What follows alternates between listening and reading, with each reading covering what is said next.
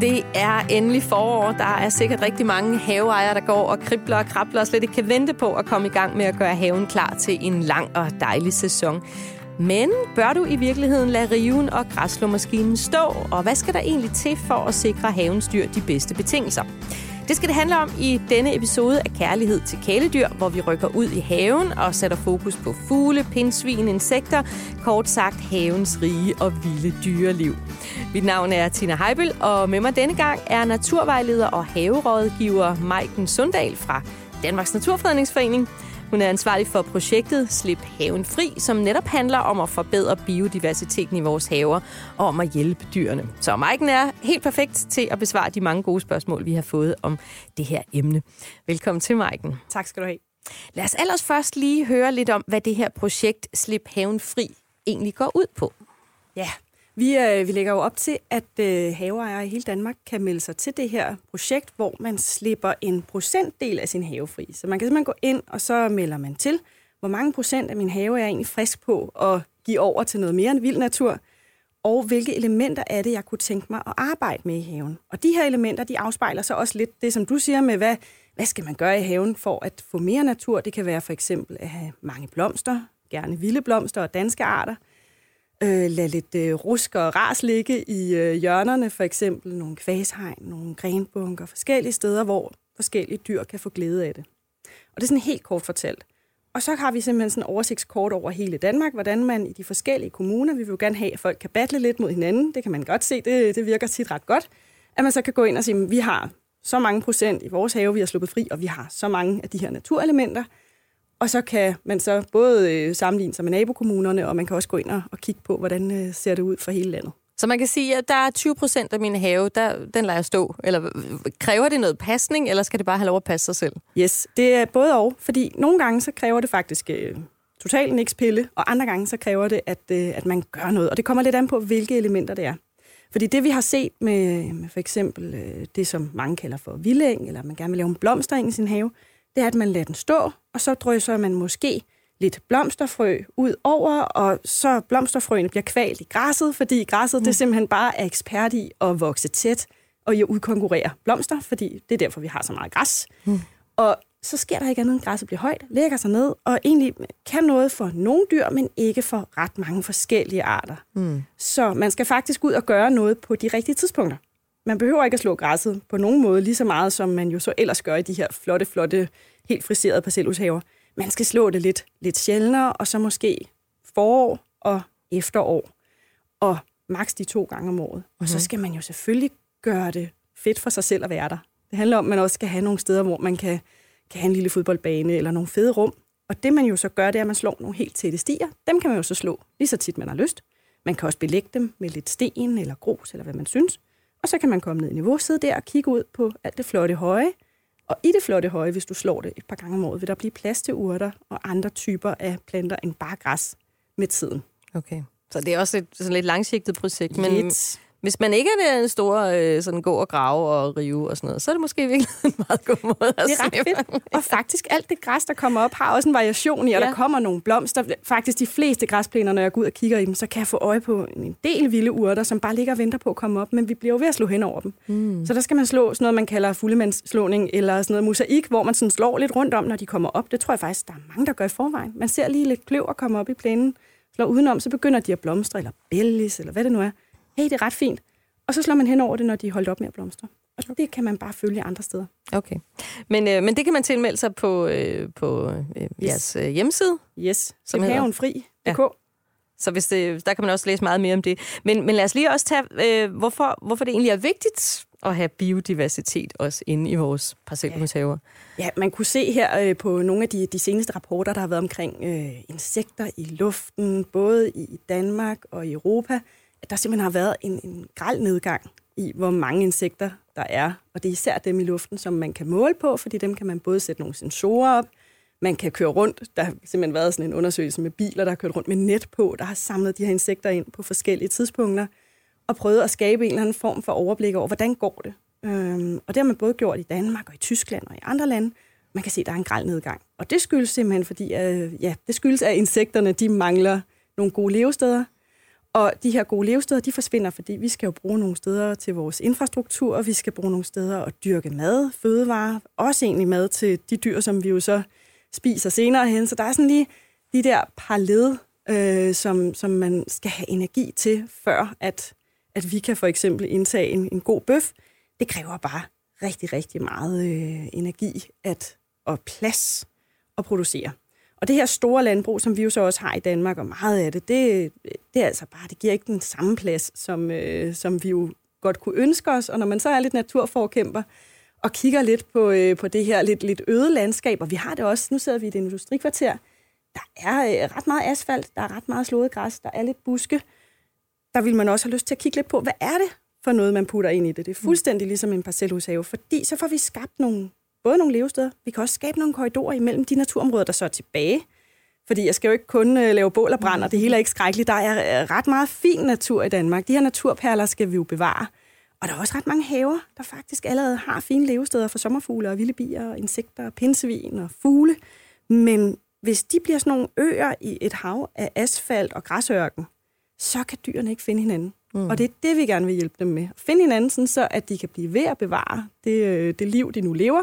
Hvis de ikke kan komme over vejen, bliver splattet ned af biler, eller ikke kan finde hen til nabohaven, fordi der bare er helt goldt, jamen så er det ikke sikkert, at de kan reproducere sig. Så kommer der ikke flere dyr så, ja, okay. det er sådan helt så derfor simpelt. giver det også mening, at så mange som muligt yes. øh, går med på, på det her. Øh, yeah. Bare en del af sin have, det behøver ikke at være hele. Nemlig, og ens ja. have kan både være optankningssted øh, for sommerfugle, det kan også være levested, og sted, hvor at de kan finde et sted at lægge deres øh, æg, så de kan udvikle sig til larver og nye sommerfugle næste år.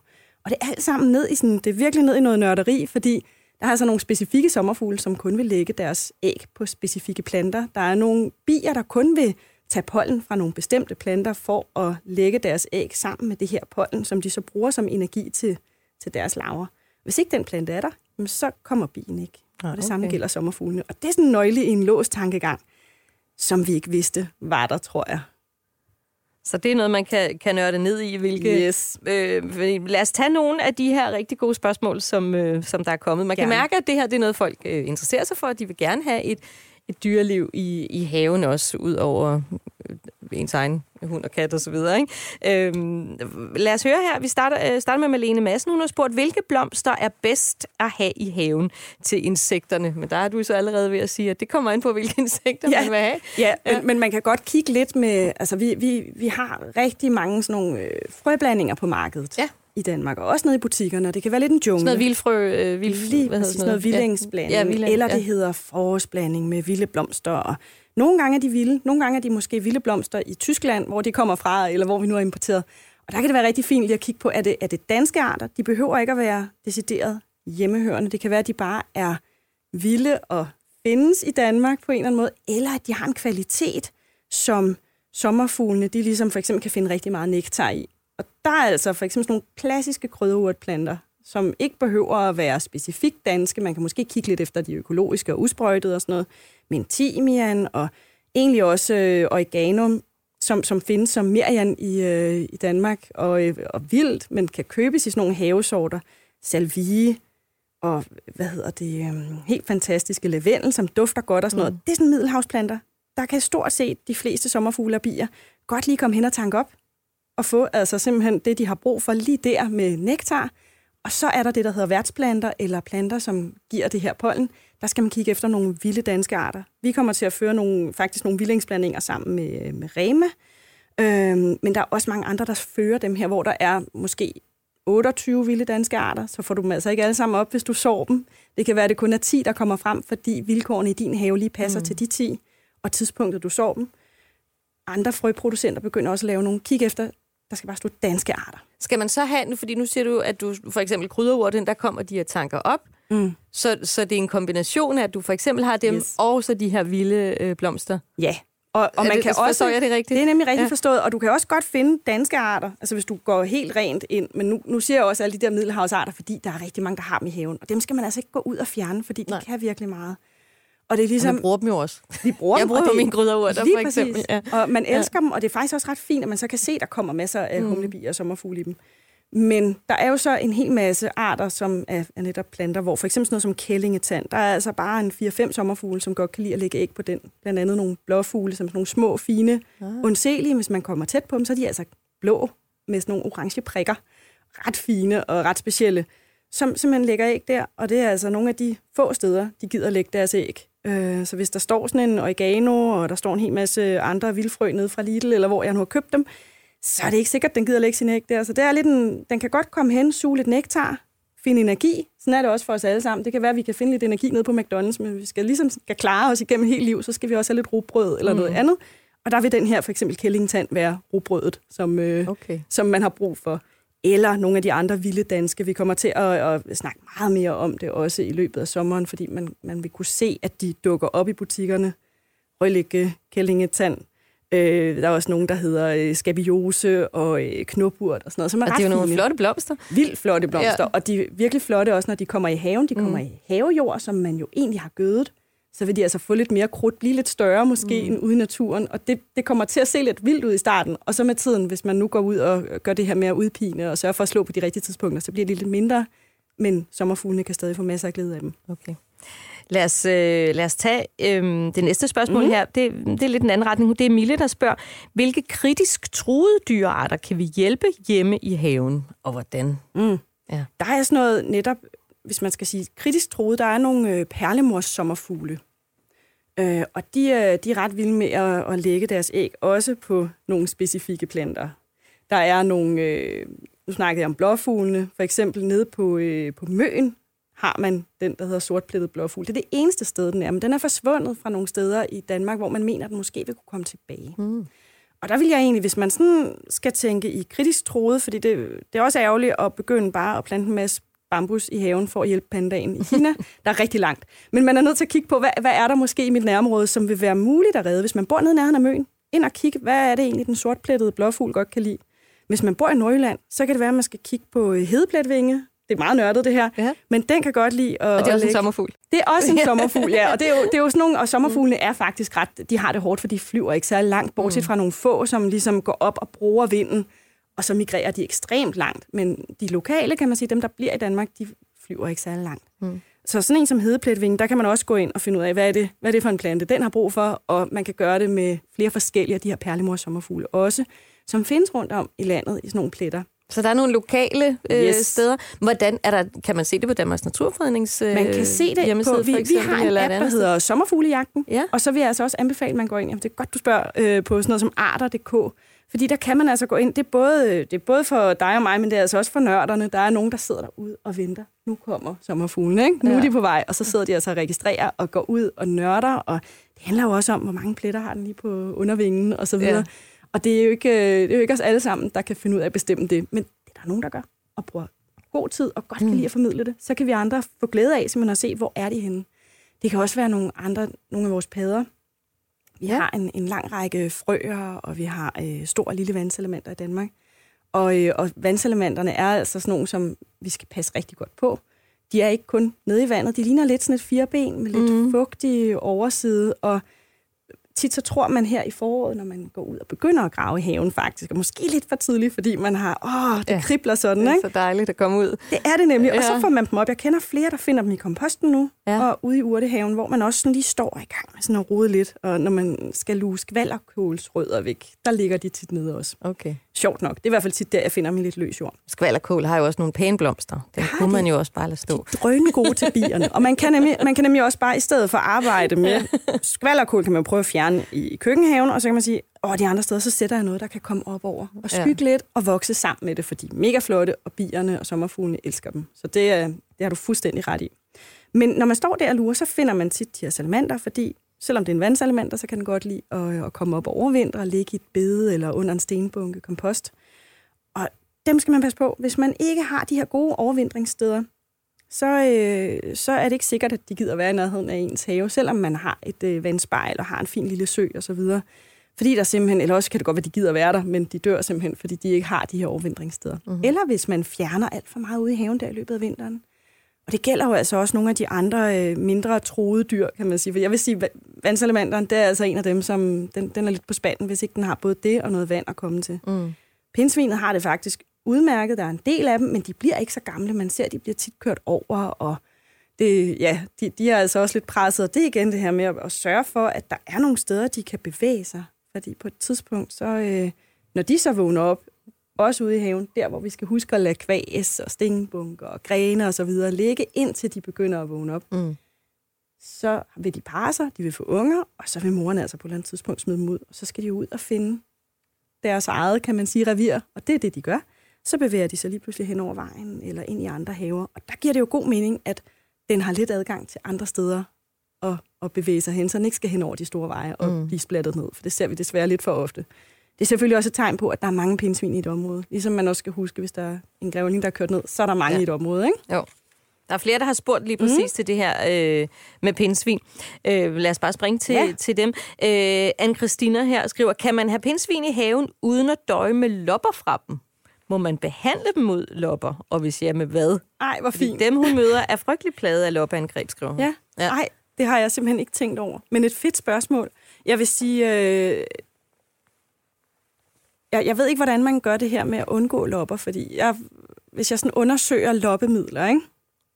De er faktisk også en udfordring for biodiversiteten. Så det her ja, det er frontline... sikkert noget giftigt noget det nogle gange. Er det, og det, man, man anbefaler faktisk tit, at man bruger pilleform, eller at man virkelig sådan, og det står der selvfølgelig også på de her forskellige øh, midler med fipronil, hedder det, som man duber i nakken på, øh, på sin hund eller kat.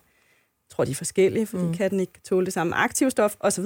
Men det kan altså godt være et problem, især hvis ens hund den så går, øh, går ud og både tisser og hopper i vandet og forskellige andre ting, så kan det altså sprede sig i nærmiljøet. Mm. Og det vil jeg også derfor skal man også have nogle meget tamme pindsvin for i øvrigt at, ja. passe dem.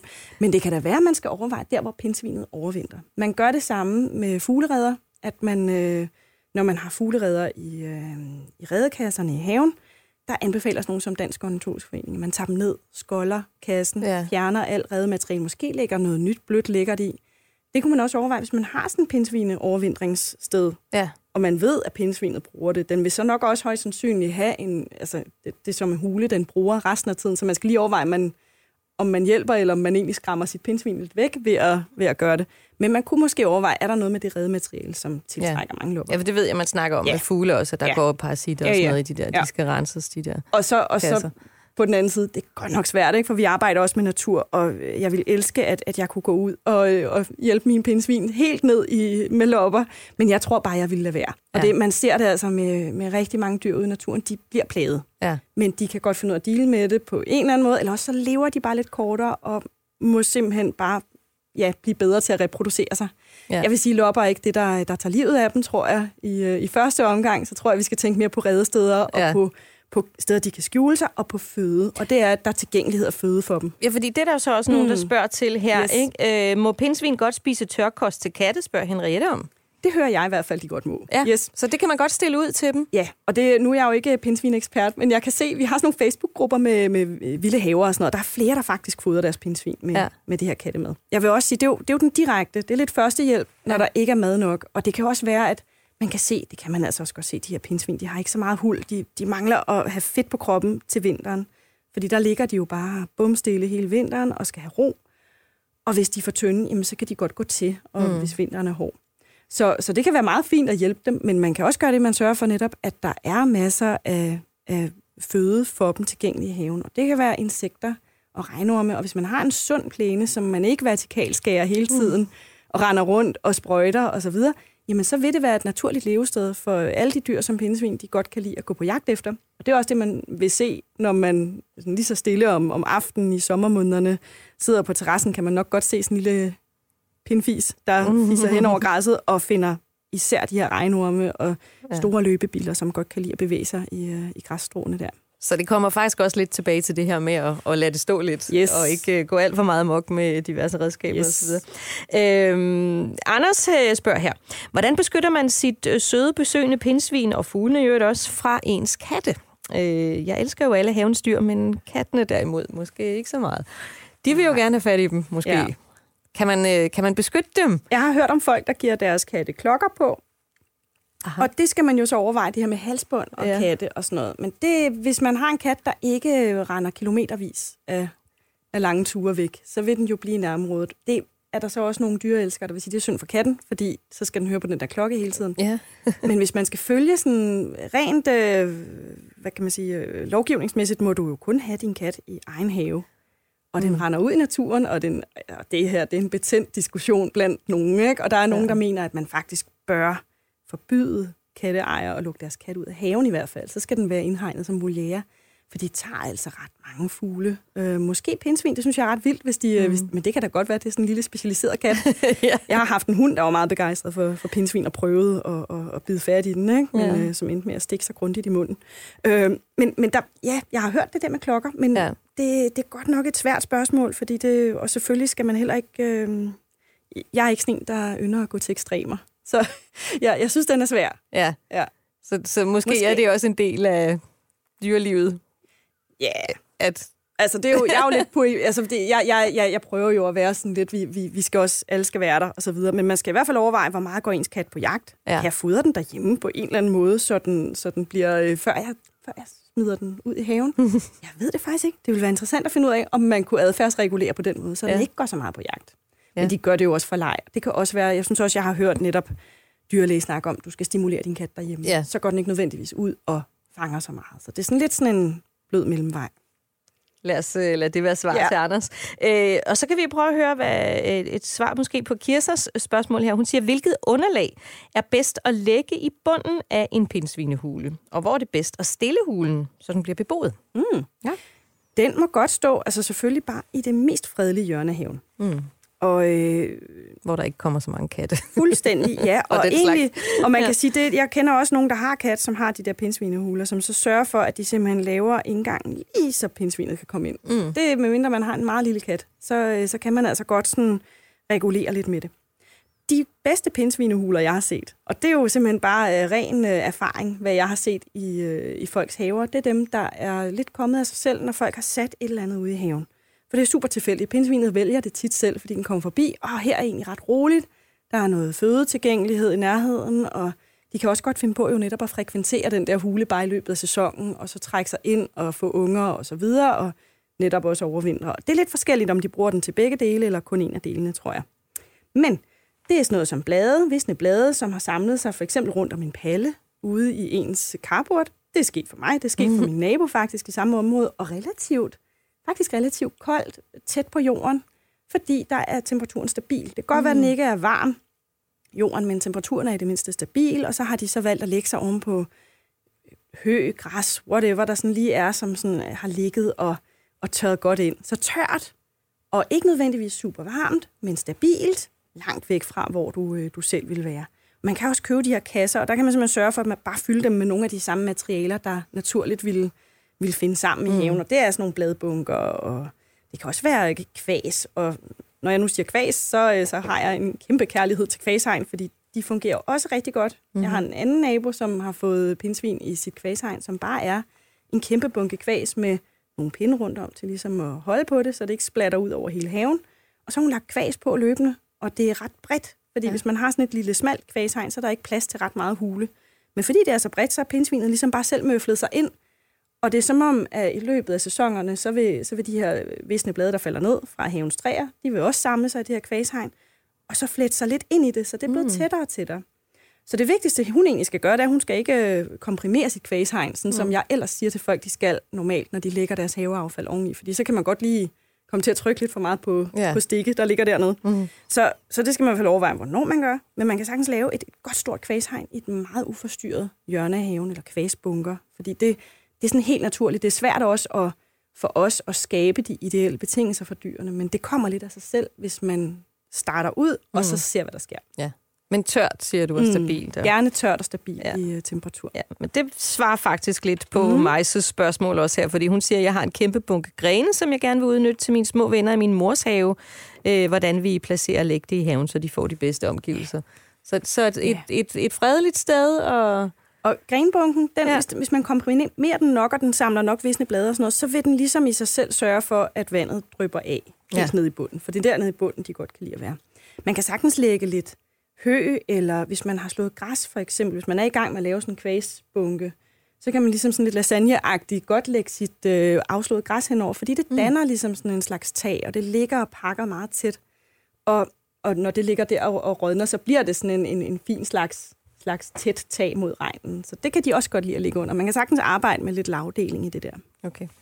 Øhm, lad os lige tage et par fugle-relaterede spørgsmål mm. her. Iben har skrevet, hvilken kombination af foder til vildfuglene er optimal for at få så mange forskellige som muligt til foderbrættet? Og er der andet, man skal være opmærksom på for at få flest forskellige fugle i haven? Yes. Nu er jeg, jeg har faktisk lige siddet og googlet lidt øh, dof på et tidspunkt, fordi vi skulle lave en artikel øh, til, til et af vores nyhedsbreve. Og Dansk Ornitologisk Forening, som de også hedder, øh, de har rigtig, rigtig god rådgivning omkring netop, hvad er det, man, man skal fodre fugle med. Og jeg kan se rigtig tit, at det er sådan noget som fedt og havregryn. Det er mm. det her med, om vinteren i hvert fald. Hvis du gerne vil have noget, der er attraktivt for, at de ligesom kommer til din have, jamen så er det for, at de kan beholde noget sul på kroppen. Fordi det er de der hurtige, ja. hurtige øh, fedtstoffer, de, de har brug for. Og lidt kulhydrat. Så er der altså også forskellige fugle, som jo søger forskellige ting. Der er nogle fugle, du bare aldrig kan få på foderbrættet, hvis du bliver ved at smide korn og, øh, og forskellige sådan nogle øh, simple, simple fuglebolde på. Det kan være, at, at man har brug for, og øh, der er nogen, der faktisk binder sådan nogle kødben fast, fordi det kan være, at spætten kan finde på at, mm. at lige gå på det. Den spiser normalt insekter. Øhm, og der er, der er altså nogen, der binder dem fast til benet af, af ens foderbræt. Og der er øh, også selvfølgelig nogle af rovfuglene, dem skal man lige overveje, hvor meget man tiltrækker lige ved ens foderbræt, fordi det er måske øh, egentlig bare fuglene, de vil synes er fine. Det er også derfor, man tit har sådan nogle fugle, fuglefoderstationer med lidt tag på, og måske net i kanten, fordi ja. så er der ikke rovfugle og, og katte, der kommer på der. Øhm, så er der sådan en som øh, gæresmuten. Den fortæller en meget fin historie om, hvad du ellers kan gøre i haven, fordi den kommer altså bare ikke op, og det er sådan en lille fin, lille fin fugl, som ligner en lille bold med en hale på. Super hurtig og bygger rede sådan nogle steder, også som kvæshegn og tagudhæng og sådan noget. Og den, øh, den vil kun have insekter. Okay. Og den er vildt glad for æderkopper og sådan noget. Og der kommer vi tilbage til sådan noget som at lave en vild have. Kvæshegn, ja. den slags ting, fungerer mega godt, for der kommer masser af insekter, som den så kan hapse og leve af. Og så er der alle de andre fugle. Der er, der er masser af fugle, der går mest på bær, for eksempel, og frugter, og nedfaldsæbler og den slags. Og man kan sagtens lade noget af det være. Man skal overveje, hvis man har rotteproblemer. Mm. Det har jeg hørt rigtig det meget. Det. Ja. det her med, at man skal lade være at bygge kvæshegn, man skal lade være at fodre fugle, hvis man har rotteproblemer. Det vil jeg også sige, man skal overveje direkte fuglefodring. Det vil sige, der hvor der er masser af korn og fedt og sådan noget, hvis man har rotteproblemer. Men den der lidt indirekte fuglefodring med æderkopper, og øh, faktisk også øh, nogle buske og nogle træer med frugter på, det er fint, så længe de ikke er så tilgængelige for rotterne. Mm. Så fodrer man faktisk rigtig mange fugle på den måde. Og det kan man sagtens gøre ved også at, at bare gå ud og sætte flere buske derude, hvor de bevarer frugten lidt hen over vinteren. Ja. Så det kan, det kan hjælpe fuglevildet rigtig meget. Okay. Øhm, nu var du inde på det igen, det med kattene øh, og fuglene i den her sammenhæng. Mm. Vi havde det også før med, med, med pindsvinene. Det er Michelle, der siger, jeg vil gerne hegne min have til min katte. Øh, kan man godt tillade sig at fodre fugle i haven alligevel? Eller er det for stor en risiko for, at, øh, at kattene så fanger dem? Er det sådan lidt øh, Jeg synes, den er svær. Spil på to. Og det er virkelig, ja, det er virkelig ja. sødt. Også, mm. og t- fede spørgsmål, altså, det her. Fordi jeg kommer til at tænke i nogle helt andre ja. baner. Ikke? øhm, jeg, jeg synes jo godt, man kan, hvis man laver et kattesikret foderbræt. Så der skal man bare mm. overveje, mm. hvad er det, der virker.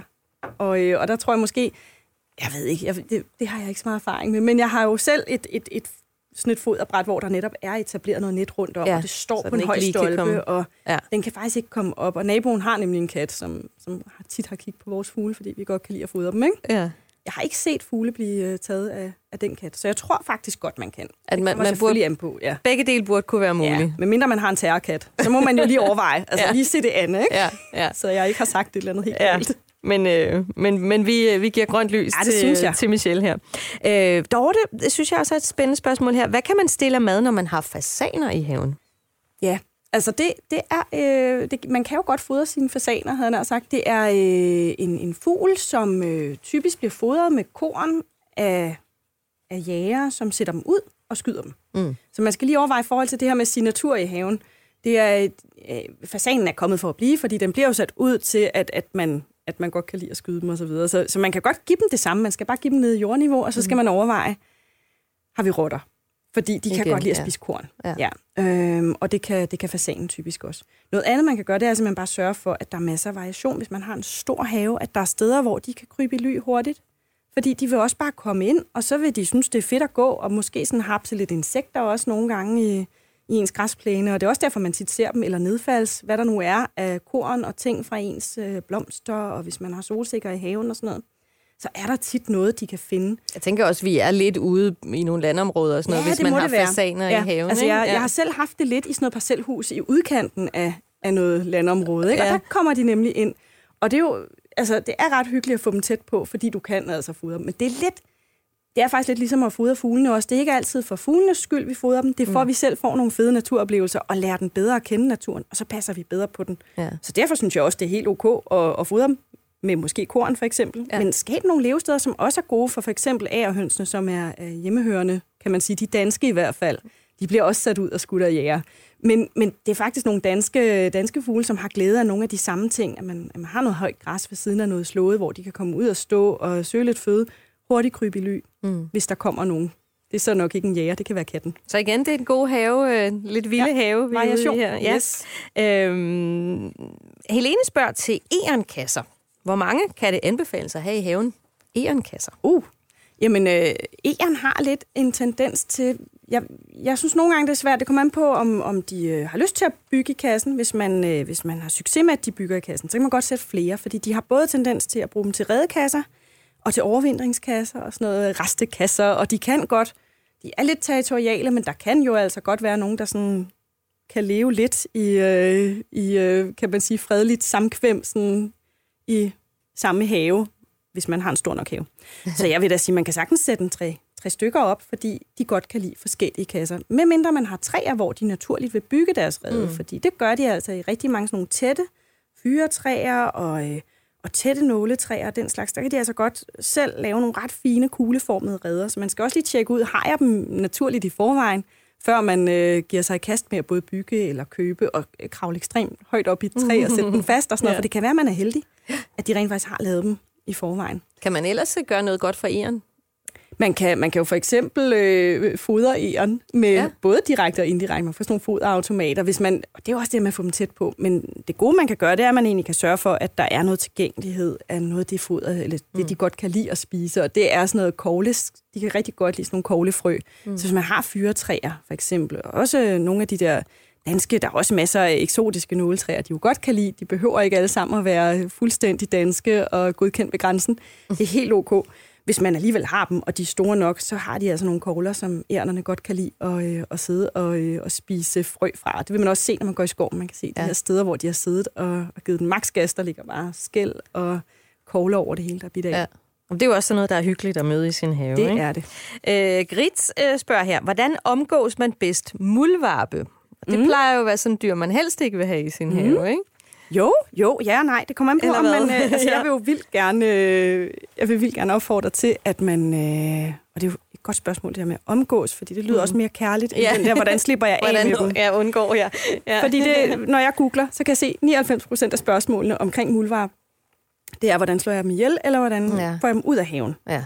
Men jeg vil anbefale, fordi det er faktisk lige nu, det er et mega godt spørgsmål. Lige nu så er de sådan lidt i, øh, hunderne er i brunst, hedder det jo. Mm. De er helt paringsklare, så de, øh, de render rundt nede i deres gange og bygger flere gange, fordi de skal simpelthen bare sprede den her duft af hundmulevarp, sådan så hanmulevarperne de kan opsnappe hende. Og øh, hunderne de graver så rundt og rundt, og det skaber flere og flere skud ude i haven. Og det er altså kun nu her i marts-april, det er sådan rigtig øh, Så det er kun der, vi skal døjes med det i virkeligheden. Faktisk, ja. ja. han, han har så et andet gravmønster. Han graver bare derud af. Han kan grave, jeg slog det op, det er sådan noget 6 meter i timen. Det er altså ret meget. ja, sådan Og det er fedt. altså en desperat han, ikke? Han giver den gas. Og ja. han graver bare lige ud, fordi han skal bare prøve at støde ind i en gang, hvor der har været en hund. Og når han gør det, ud og parer sig, ind igen, videre ud i motorvejen, ikke? Og, så, Sådan. og de er sådan ret territoriale ellers også, de her muldvarp, så det er ikke fordi, der er sådan en stor kurtisering kørende for dem eller noget, Nej. men det skaber altså ekstremt mange skud. Ja. Og det, man så skal overveje, det er netop, kan jeg slutte fred med, at det er i marts og april? Fordi lige så snart du forstår den her lidt egentlig ret søde historie, så tænker man, nå, det er bare nu. Og så laver hun et lidt større muldvarpeskud faktisk, og dernede under vil hun typisk have sin rede. Mm. Og så vil hun jo så producere nogle muldvarpeunger, som på et tidspunkt skal ud af haven. Og udfordringen er, folk de gør tit det, de putter, man kan, i gamle dage kunne man få sådan noget, der hed kaliumpermanganat, som man puttede ned i, som lavede en skrækkelig gas, som både skræmte dem væk og gassede dem og alt muligt. Der er altid nogen af dem, der overlever. Og de graver bare videre, fordi de er så territoriale, så, så på et eller andet tidspunkt, så vil hun alligevel have x antal unger. De skal forlade flokken, mm. de ryger over i nabohaverne, hun fortsætter, hvis hun stadig kan. Så laver hun bare en ny gang. Ja. Og det er også det, der er. Så laver hun flere gange, fordi dem, de er jo ikke forurenet. så lige så snart man klart. prøver at bekæmpe dem med alt muligt, så øger man graveaktiviteten. Og det samme, hvis man slår dem ihjel, så vil der bare komme en muldvarp over fra naboen af, når hun får unger. Og så vil den begynde at grave. Så netop slut lidt fred og sige, okay, det er marts-april måned, jeg skal døje med det. Og husk, de der muldvarpskud, de er fantastiske. Lige nu så går vi ud i øh, havecentrene, vi køber så og priklemuld. Det koster kassen. Det er lavet af højmosejord fra hele Europa, hvor vi går ud og graver sårbar natur op og øh, producerer simpelthen øh, ekstremt meget CO2, som forlader øh, jorden og ryger direkte ud i atmosfæren. Vi, vi fjerner planter og dyrs levegrundlag osv. Vi kan faktisk bare tage de her muldvarpskud. De er ukrudtsfri, de er næringsfattige, de er alt det, de skal være, og så kan man blande dem op med lidt sand eller grus, og så kan man gå ud i sit drivhus og begynde at så og prikle. Så man kan i virkeligheden bare lige gå ud og tage det der? Det er gratis jord. Ah, yes, ud og gør det. Og så netop slutte lidt fred med den og Ja. sige, ved du hvad, det muldvarp, tusind tak for jord, Ja. den tager jeg. Ja. Og så når vi skal så Tak for gravearbejdet. Ja, præcis. Ja. Også det. Og Ja. ja. den lufter nemlig ens plæne, så der Ja. kommer faktisk en mere sund plæne ud af det. Lidt flere øh, regnorme vil kunne komme igennem jorden også, sådan, så de kan komme op og blive spist af muldvarpen, øh, og faktisk også af pindsvinet, som vi godt kan lide. Og sådan noget. Så der er, der er altså sådan en cyklus i det. Og øh, muldvarpen kan også godt finde på at spise noget som stankelbenslaver, som, som, som som regel kan have en hel græsplæne og være ret skrækkelige, hvis, øh, hvis der kommer for mange af dem. Ja. Alt med måde. Og det er jo det der med, hvis man har en, en have, der har lidt variation, så vil muldvarpen altså heller ikke gå helt amok. Nej, så hvis, når nu svar på spørgsmålet, hvordan omgås man bedst Brug det til noget godt. Det er Ja. øh, omfavne den og Ja. ja. byde den Og velkommen så, i de så der måneder. nogle blomsterfrø Ja. ja. nede i de der, fordi det er faktisk også fedt. Der kommer et Ja. ja. hul, og der kan du sætte en stavle, du kan så nogle blomsterfrø i din Ja. ja. vildeng, hvis du vil have det. Ja. Der får de altså lidt bedre greb, fordi græsset ikke konkurrerer så meget der, hvor muldvarpen har gravet. Så giv den gas der. Sådan. Øh, Sandra sp- Mm. spørger her, vi har rådyr i haven, Mm. og jeg kan se, at de kommer helt op til huset. Noget siger mig, at de leder efter mad. Kan jeg stille lidt ud til dem, eller vil det være dumt at begynde på det? Ja, ja, man kan jo godt sætte noget ud, men jeg vil da sige, det er nok bare fordi, de går og finder noget i ens have. Plus der, der også er ro, ikke? Mm. Der er masser af ro her i foråret, hvor at det, der godt kan begynde at komme noget aktivitet rundt omkring, også ude i landbruget. Der bliver også øh, både, jeg vil gætte på, at man bor i nærheden af en mark, fordi mm. de kan også godt lide at gå ud og spise spiger og så videre. Så, så når nu, at der lige så stille og roligt begynder at komme spiger op, i, også ude på markerne og i naturen og i skovbund og så videre, så vil de også defilere ud der og finde det. Men jeg kender altså også folk, der har øh, rådyr gående i haven, og så kælver de også der og vælger at blive der og få deres unger. Og det er jo bare enormt fint, fordi der er en fred i haverne, mm. som ikke nødvendigvis er andre steder. Men jeg vil, jeg vil nok våge at påstå, at hun allerede fodrer dem, når nu de kommer. Så Ja. det er faktisk bare de der små spiger, der er. Ja. Ja. Det kan være, hun har nogle Så haven løg, og dækker det fint. Ja, bare lad det være. Og så se om ikke, øh, og det, det kan så også godt være, at hun indirekte, og ikke har lyst til at fodre dem med sine jordbær og sine andre afgrøder i køkkenhaven. Der må hun så finde ud af, er der et sted, hvor jeg godt kunne tænke mig, at øh, de måtte spise uforstyrret, fordi så fodrer man dem faktisk på den måde. Okay. Lad os øh, lige runde af med, øh, fordi tiden løber og løber, ja. Løber. Der er så mange gode spørgsmål. Men, øh, men hvad nu, hvis man bor i en lejlighed og bare har en altan? Mm. Kan man gøre noget stadigvæk? Det kan man i hvert fald. Og man skal tænke lidt på, hvis man, hvis man har en altan, der, øh, der for eksempel er sydvendt, så skal man arbejde lidt med det her middelhavsklima. Der kan man sagtens sætte nogle af de her krydderurter. Og man kan også godt sørge for, at der bare er noget grønt, som, som for eksempel en humlebi eller en sommerfugl vil blive tiltrukket af. Især humlebier, de kan faktisk ikke så godt lide at flyve hen over sådan helt, helt tætslåede plæner, eller en asfaltvej, eller op ad en husmur. Det må godt være et eller andet, som de sådan kan gemme sig lidt i. Og det vil jo så være, hvis der er flere altaner igen, der har lidt grønt, og det kan være både i form af noget, der klatrer lidt, og noget, der hænger lidt. Noget, der kan, kan tåle de vilkår, man så byder den, når det er enten ekstrem sol, det kan også være det ekstrem skygge. Og så kan man opsætte for eksempel bihoteller. Og Ja, der vil Du har jeg gå- taget et med. Ja, det har jeg nemlig. Ja. Og jeg har skilt det ad på forhånd, fordi ja. nu, nu har jeg, og jeg er lidt sådan nørdet på det her med vilde bier. Øh, fordi jeg ser rigtig mange steder, man kan købe sådan nogle bihoteller, og de er faktisk fine nok. Folk sætter dem op, der kommer nogle øh, små enlige bier, som det hedder, i dem. De bygger nogle celler, hvor de lægger en øh, madpakke til deres afkom, så de lægger først en, øh, en lille klump pollen, de har været ude at samle, og så har de klistret det hele sammen med nektar, så lægger de et æg, og så laver de en skillevæg. Og der er altså forskellige typer bier. Nogle af dem, man ser inde i København for eksempel, og i Aarhus, inde i byen. Der kunne jeg forestille mig, at det var sådan noget som rød murbi. Den er rigtig mange steder. Og den ville kunne bygge det her hotel, som har, som det hedder, 7-8 mm øh, hul. Og så har det altså noget af en længde på. Den har sådan nogle lange øh, riller i sig. Yes, lige præcis. Så prøv at forklare, hvordan sådan en det ser ud. Ja, de er simpelthen fræset ind i. Ja, og, faktisk et øhm, stykke træ, med nogle, øh, nogle øh, revner, Yes. yes. riller i, Og man, kunne, ind. Ja. og det, man skal sådan forestille sig, det er, det er egentlig bare et bræt, og Ja. der er fræset en rille ind, og den slutter helt ned i enden af brættet, som er cirka 20 cm langt. Ja.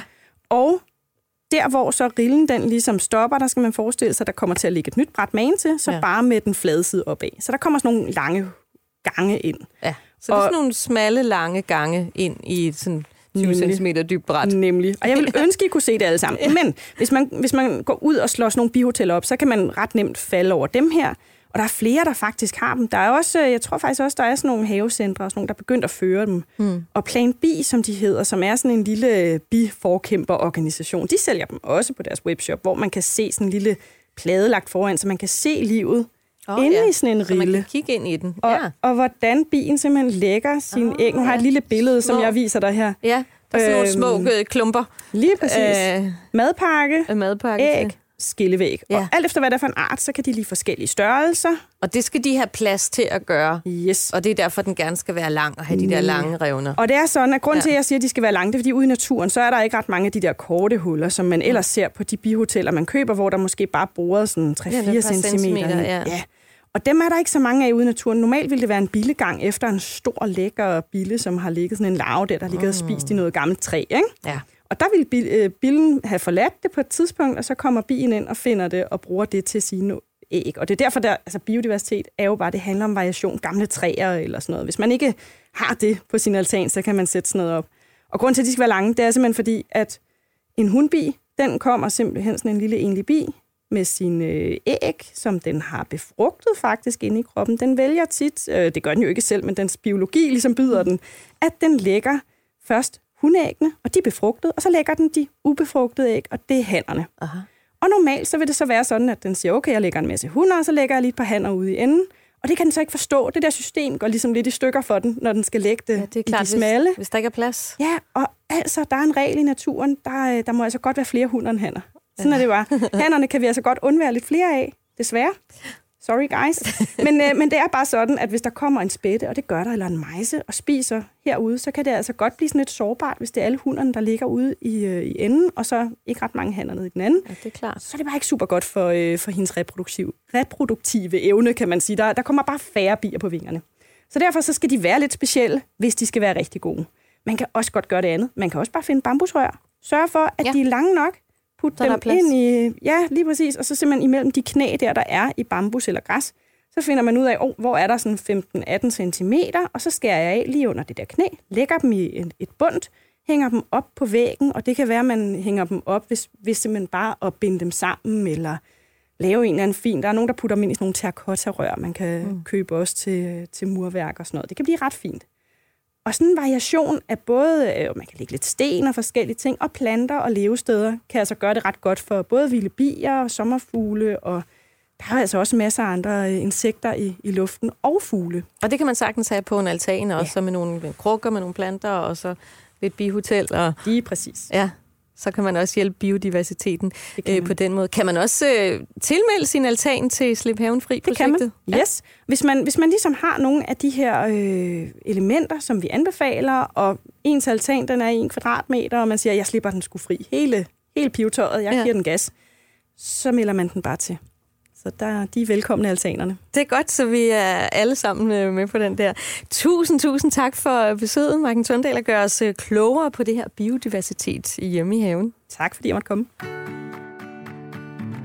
Du har lyttet til podcasten Kærlighed til kæledyr.